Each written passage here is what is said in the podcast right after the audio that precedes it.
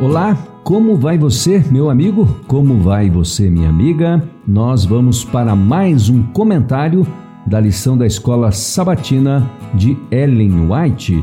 E o tema desta terça-feira, dia 3 de outubro, é o Deus que se tornou um conosco. Desde os dias da humanidade, o Senhor Jesus Cristo era um com o Pai.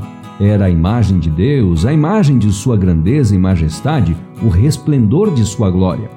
Foi para manifestar essa glória que ele veio ao mundo, veio à terra entenebrecida pelo pecado para revelar a luz do amor de Deus, para ser Deus conosco. Portanto, a seu respeito foi profetizado em Isaías 7,14: Ele chamará Emanuel, ou seja, Deus conosco.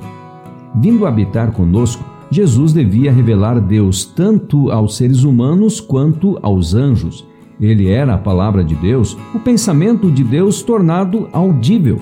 Em sua oração pelos discípulos, ele diz em João 17, 26: Eu lhes fiz conhecer o teu nome, misericordioso e piedoso, tardio em iras e grande em beneficência e verdade, a fim de que o amor com que me amaste esteja neles e eu neles esteja.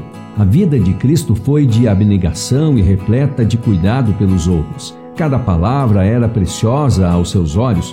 Embora sempre se apresentasse com divina dignidade, inclinava-se com amorosa simpatia para atender a cada membro da família de Deus. Ele via em todos os homens seres caídos, cuja salvação era o objetivo de sua missão. Assim é o caráter de Cristo, como foi revelado em sua vida.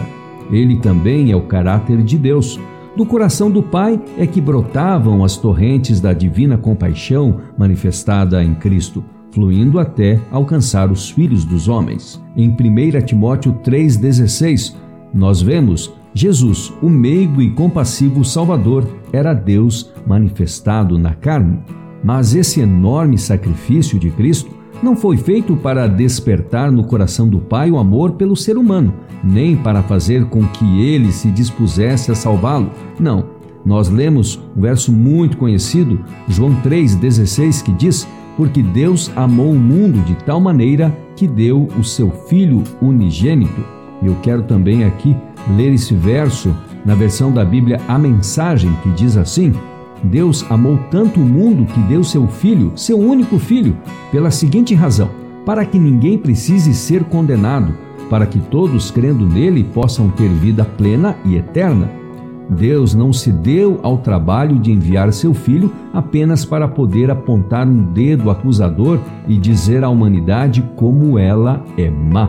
Ele veio para ajudar, para pôr o mundo nos eixos outra vez e muito menos nós devemos então acusar nosso semelhante, mas seguir o exemplo de Cristo em buscar e salvar o perdido.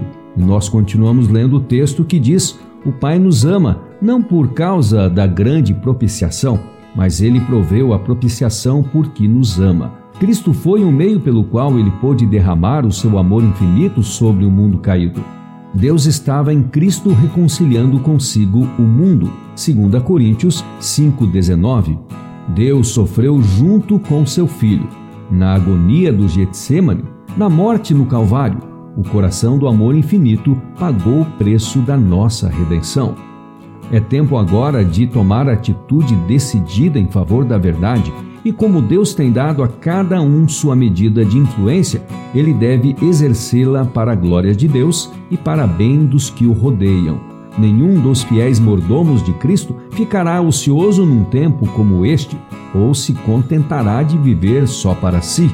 Os que se acham em comunhão com Cristo compreenderão que há por toda parte pessoas que podem ser beneficiadas por seu auxílio, exemplo e influência compreenderão que podem ser instrumentos por meio dos quais Jesus atuará para salvar aqueles por quem morreu. E assim foi o nosso estudo de hoje com citação da Meditação Refletindo a Cristo de 1986, do dia 1 de janeiro, também do livro Caminho a Cristo, páginas 12 a 14, e por último, da Meditação Filhos e Filhas de Deus, de 2005, do dia 19 de setembro. Amanhã é quarta-feira e nós vamos ler o tema O Deus que continua a estar conosco. Até amanhã.